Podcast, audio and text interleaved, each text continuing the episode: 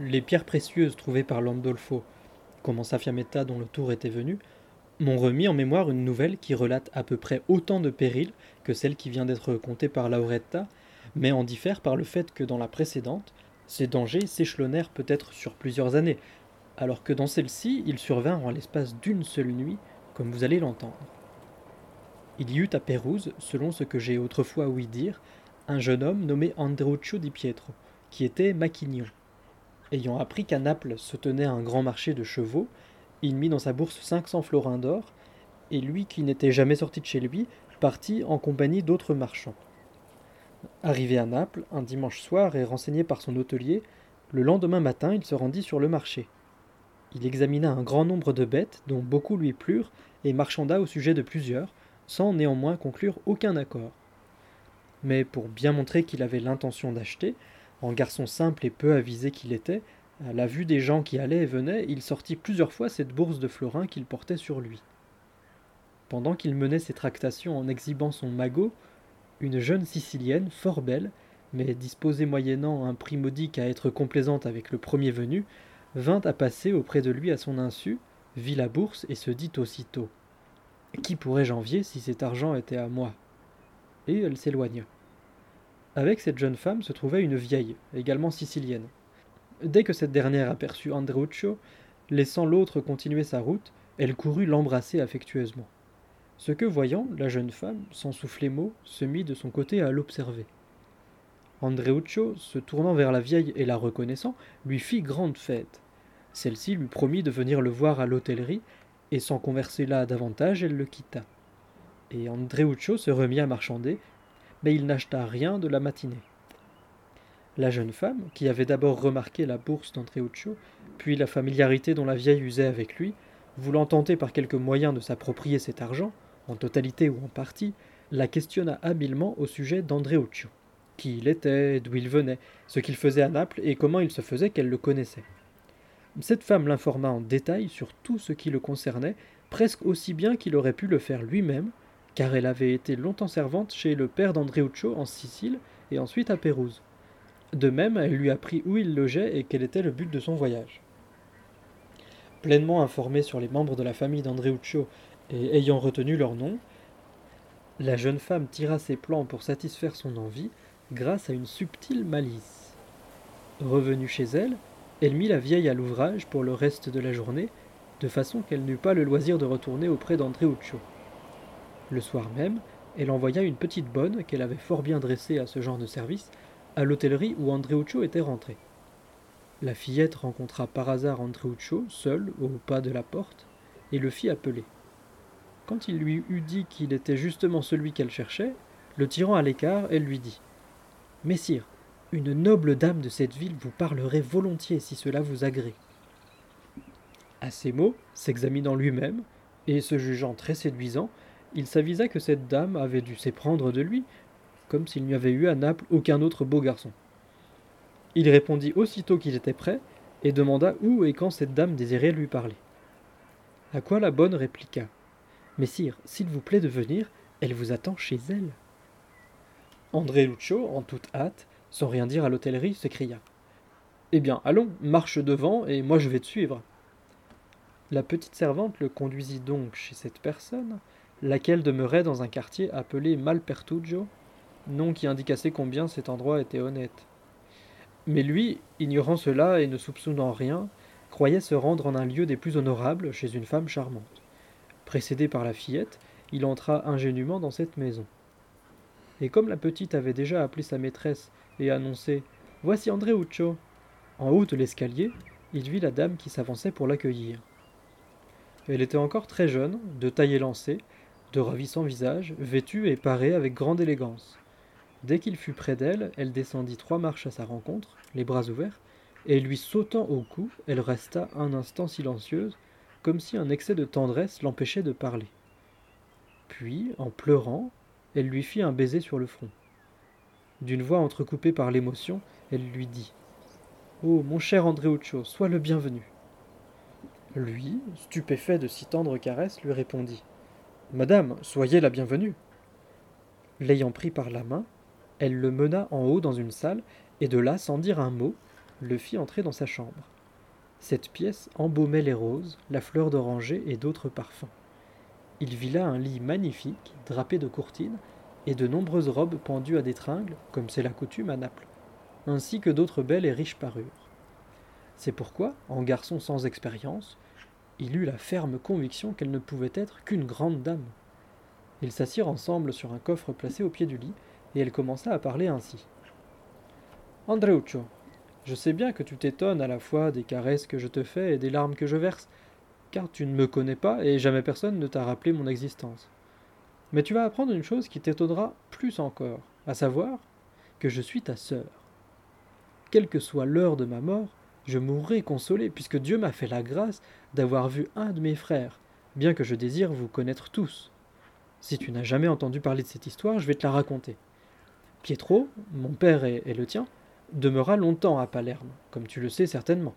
Et pour ses qualités et ses belles manières, il y fut et y est encore très aimé des gens qui l'ont connu. De tous ceux qui l'ont beaucoup chéri, ce fut ma mère, noble dame qui était veuve, qui l'aima le plus ardemment. Malgré la crainte de son père et de ses frères, lui sacrifiant son honneur, elle eut pour lui une telle inclination que je naquis de leur union, puis grandis comme tu me vois. Pietro, ayant dû plus tard quitter Palerme et regagner Pérouse, me laissa, moi, petite fille, avec ma mère, et jamais que je sache il ne se souvint de nous. S'il n'avait été mon père, je lui reprocherais cela amèrement, à cause de l'ingratitude qu'il montra envers ma mère, qui avait remis entre ses mains ses biens et sa personne sans savoir au juste qui il était, poussé par un amour sincère et fidèle. Sans parler de l'affection qu'il aurait dû me porter à moi, sa fille, qui n'était pas née d'une servante ou d'une femme de rien. Mais qu'y faire? Les fautes passées depuis longtemps sont plus faciles à blâmer qu'à réparer. Les choses furent donc ainsi et il m'abandonna petite fille à Palerme, où, parvenu presque à l'âge que tu me vois, ma mère qui était riche me donna en mariage à quelqu'un d'Agrigente, noble et distingué, lequel décida, pour l'amour de moi et de ma mère, de s'installer à Palerme. Là, en guelfe convaincu, il commença à ourdir un traité avec notre roi Charles. Mais le roi Frédéric, en ayant été informé, avant que ce dessein ne se réalisât, nous fûmes obligés de fuir la Sicile, alors que je m'attendais à devenir la plus grande dame de l'île. Ayant réuni le peu de choses que nous pûmes emporter, peu, dis-je, en comparaison de tout ce que nous possédions, abandonnant nos terres et nos palais, en cette ville de Naples nous avons trouvé refuge. Le roi Charles nous a montré sa reconnaissance en nous dédommageant en partie des pertes que nous avons subies pour sa cause. Il nous a gratifiés de propriétés et de maisons, et il accorda à mon mari, qui est ton beau-frère, une bonne prébande, comme tu pourras t'en rendre compte. C'est ainsi que j'habite cette ville, où, grâce à Dieu, sans que toi-même l'aies voulu, mon frère chéri, j'ai la joie de te voir. Sur ce, elle l'embrassa de nouveau et le baisa au front encore une fois avec des larmes de tendresse. En écoutant cette fable si bien circonstanciée et composée, que la jeune femme déroulait sans jamais manquer un mot et sans que la langue lui fourchât, Andreuccio se souvient qu'il était exact, en effet, que son père avait vécu à Palerme. D'ailleurs, par sa propre expérience, il connaissait la façon dont les jeunes gens ardemment amoureux se comportent dans leurs vertes années, et voyant ses tendres larmes, ses embrassements et ses chastes baisers, il prêta entièrement foi à tout ce qu'elle disait. Quand elle eut terminé, il lui répondit. Madame, vous ne devez pas trouver extraordinaire que je sois étonné. À dire vrai, mon père, pour quelque raison que ce fût, jamais de votre mère ni de vous n'a dit mot, ou bien s'il en a parlé, je n'en ai pas eu connaissance, ne sachant rien de votre existence. Il m'est d'autant plus agréable de vous avoir trouvé comme sœur, qu'ici je suis seul et je n'en espérais point tant. Vraiment, s'il n'est aucun homme de haut rang qui pourrait ne pas vous chérir, que puis-je faire, moi qui ne suis qu'un simple marchand? Et je vous prie de m'éclairer sur une chose. Comment avez-vous su que j'étais ici? Elle répliqua. Ce matin, je l'ai appris d'une pauvre femme qui m'est très attachée, parce qu'elle a été longtemps servante chez notre père à Palerme puis à Pérouse, à ce qu'elle m'a dit. S'il ne m'avait pas semblé plus convenable de te faire venir ici, où tu es chez toi, plutôt que j'aille te trouver chez autrui, je serais venu te voir tout de suite.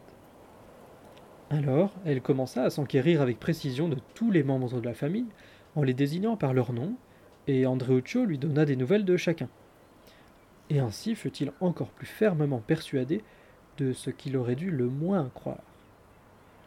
Comme la conversation s'était prolongée et qu'il faisait très chaud, Elle fit apporter du vin fin et des friandises et verser à boire à Andreuccio. Celui-ci voulut ensuite prendre congé, car c'était l'heure du dîner, mais elle n'y consentit à aucun prix. Feignant de se fâcher et l'embrassant, elle s'écria Ah, malheureuse que je suis Je vois bien que tu ne me chéris guère. Comment penser que te voici auprès d'une sœur encore jamais vue, chez elle, où venant à Naples tu aurais dû descendre, et que tu veuilles la quitter pour aller dîner à l'auberge? Ma foi, tu dîneras avec moi. Même si mon mari est absent, ce que je regrette beaucoup, je saurai bien à ma manière te faire les honneurs de la maison. Ne sachant que répondre d'autre, Anderuccio lui dit Je vous aime comme ma sœur, mais si je reste, on va m'attendre toute la soirée pour dîner, et je serai impoli. Elle dit alors Penses-tu que je n'ai personne chez moi, Dieu merci, pour envoyer dire qu'on ne t'attende pas? En fait de courtoisie, tu ferais mieux ton devoir en priant tes compagnons de venir dîner ici. Et puis, quand tu voudrais t'en aller, vous repartiriez tous ensemble.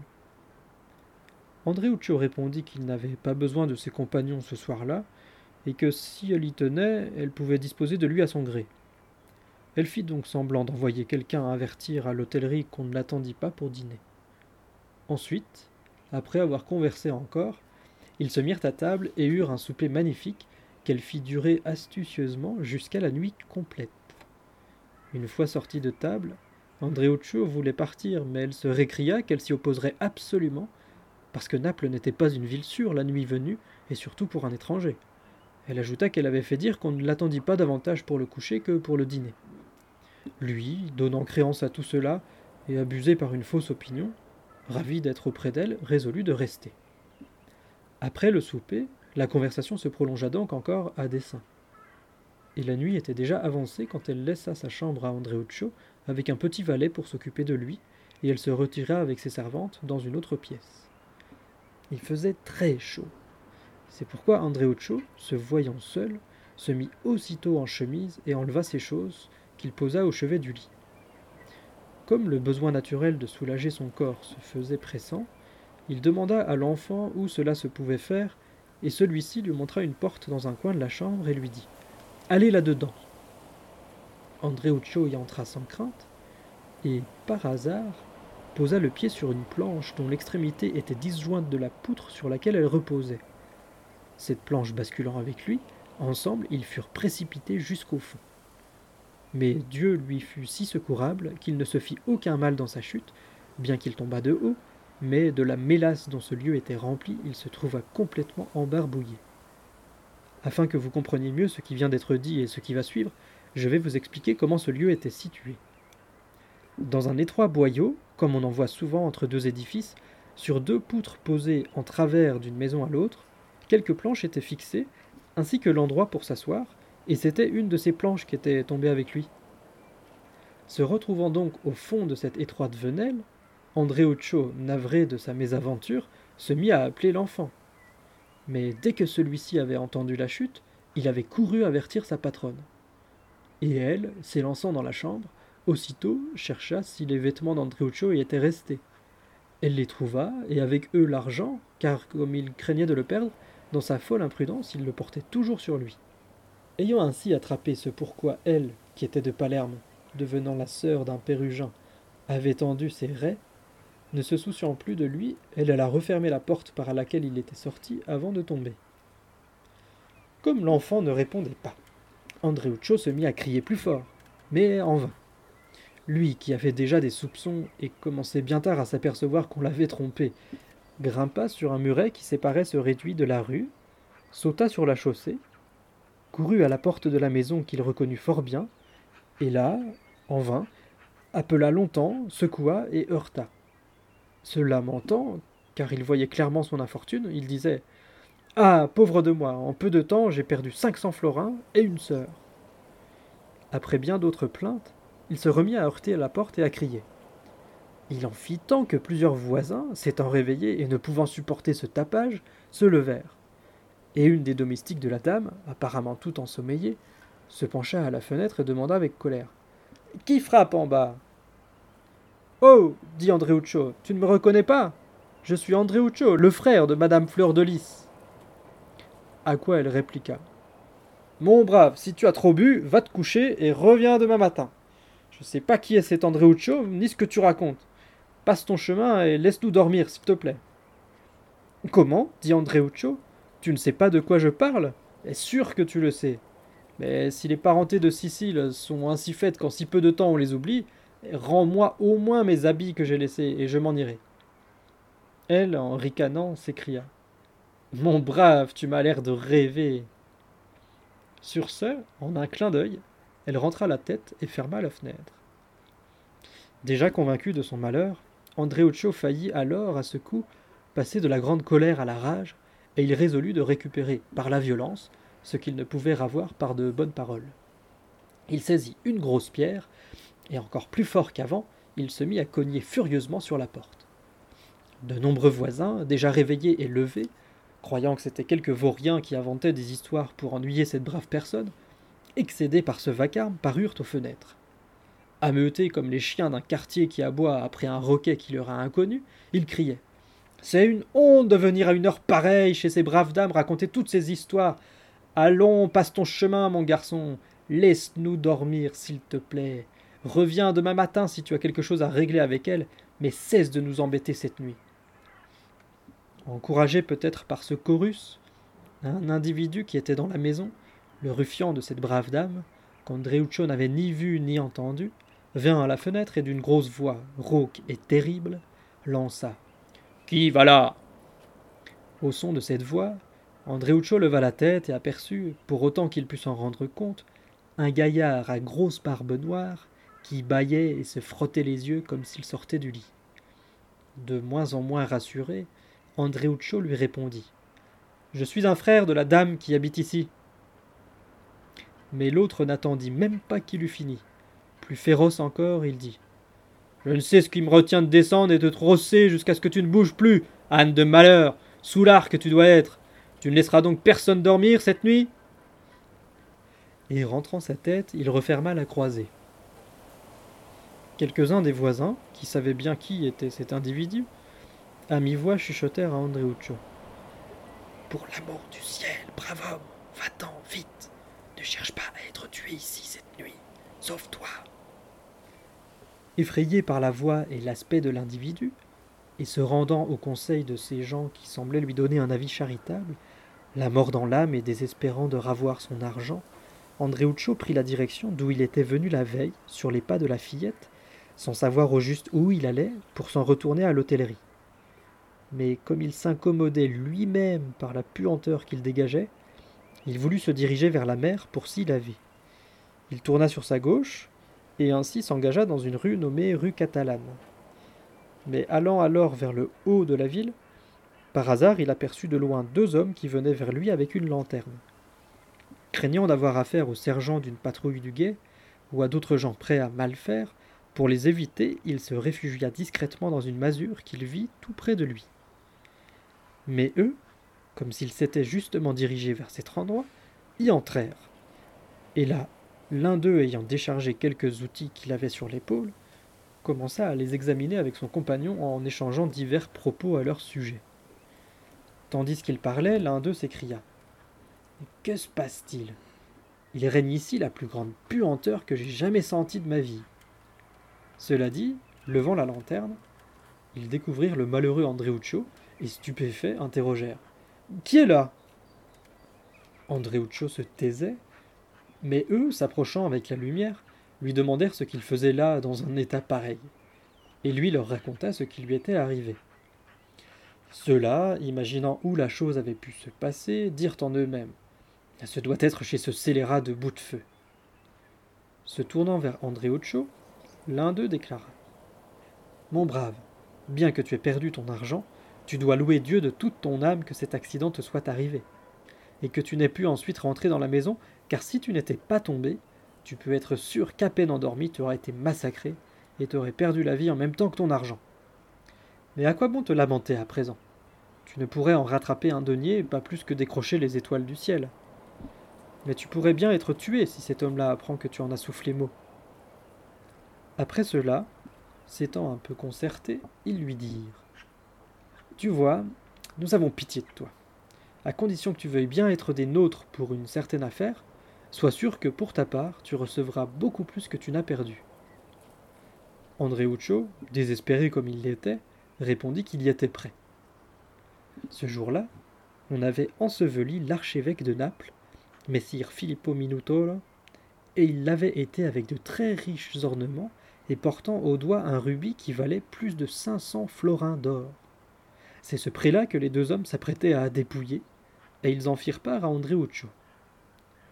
Plus avide de gain qu'avisé, Andreuccio se mit donc en route avec eux, et tout en se dirigeant vers la cathédrale, comme il sentait très mauvais, l'un d'eux proposa.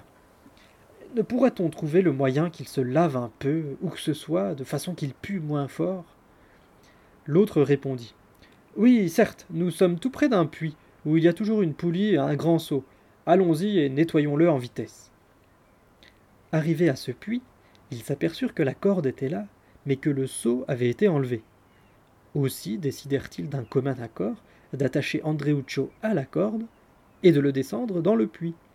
Là, il se laverait, et après il n'aurait qu'à secouer la corde, et eux le remonteraient. Et ainsi fut fait. Alors qu'ils avaient descendu Andreuccio dans le puits, il advint que des sergents du guet, qui avaient soif parce qu'il faisait très chaud, et qu'ils avaient couru après quelqu'un, arrivèrent à ce puits pour y boire. Dès que les deux compères les aperçurent, ils déguerpirent sans avoir été vus par la patrouille. Andreuccio, qui avait fini de se laver au fond du puits, agita la corde. Les sbires, pressés par la soif, ayant posé à terre leurs boucliers, leurs armes et leurs cottes, commencèrent à tirer sur la corde, croyant que le seau plein d'eau y était attaché. Quand Andreuccio se vit près de la margelle, il lâcha la corde et des deux mains s'agrippa au rebord. Pris de panique, les autres, sans un mot, lâchèrent la corde et s'enfuirent à toutes jambes. Andreuccio en resta tout ébahi, et s'il ne s'était pas tenu ferme, il serait peut-être retombé au fond, au risque de se blesser gravement ou de se tuer. S'en étant néanmoins sorti, à la vue de ces armes qu'il savait bien que ses compagnons n'avaient pas apportées, il fut encore plus éberlué. Rempli de crainte et ne sachant ce qui était survenu, se plaignant toujours de son sort, sans toucher à rien, il décida de s'éloigner, et il marchait au hasard. Chemin faisant, il retomba sur ses deux compagnons qui venaient le sortir depuis, et quand ceux-ci le virent, ils lui demandèrent qui l'en avait tiré. Andreuccio répondit qu'il n'en savait rien, et leur expliqua en détail comment cela s'était passé et ce qu'il avait trouvé aux alentours du puits. Alors, comprenant ce qui était arrivé, ils lui racontèrent en riant pourquoi il s'était enfui et qui étaient ces gens qui l'avaient remonté. Sans plus discourir, comme il était déjà minuit, ils allèrent à la cathédrale. Ils y entrèrent très aisément et s'en furent au tombeau, lequel était énorme et tout en marbre. Au moyen de leurs outils, ils soulevèrent le couvercle, qui était d'un grand poids, autant qu'il le fallait pour qu'un homme pût s'y glisser, et l'étayèrent.